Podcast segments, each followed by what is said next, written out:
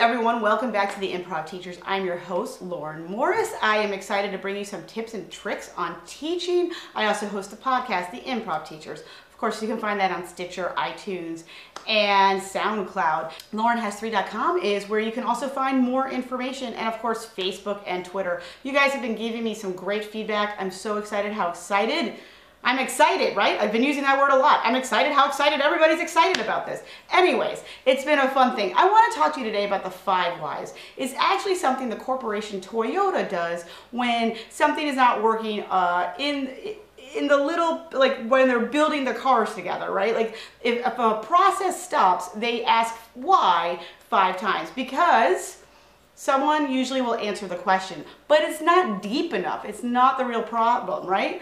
Oh, the arm that puts the wheels on stopped. Why? Because it seems to have run out of batteries. Why? Oh, right? And they keep going back until it finds out, oh, there's an error in the code and we better go fix that. So it's this concept of 5 whys, and other companies and organizations use it also. I like it for improv.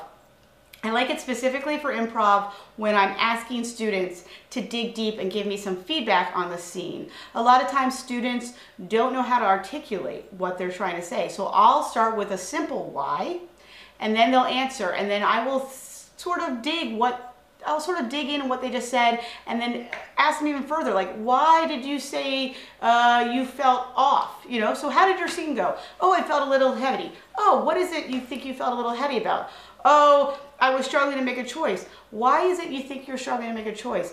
Because I didn't have any thoughts about what I should be doing. Why do you think it's just up to you to be coming up with all the thoughts? Oh, and just keep digging into the whys so that they get to whatever it is you think is the reason why their seeing could have been stronger. So use those 5 whys. It's a great tool, is an easy tool because it's not something you have to remember with a lot of vocabulary or a lot of processing. It's just why 5 times.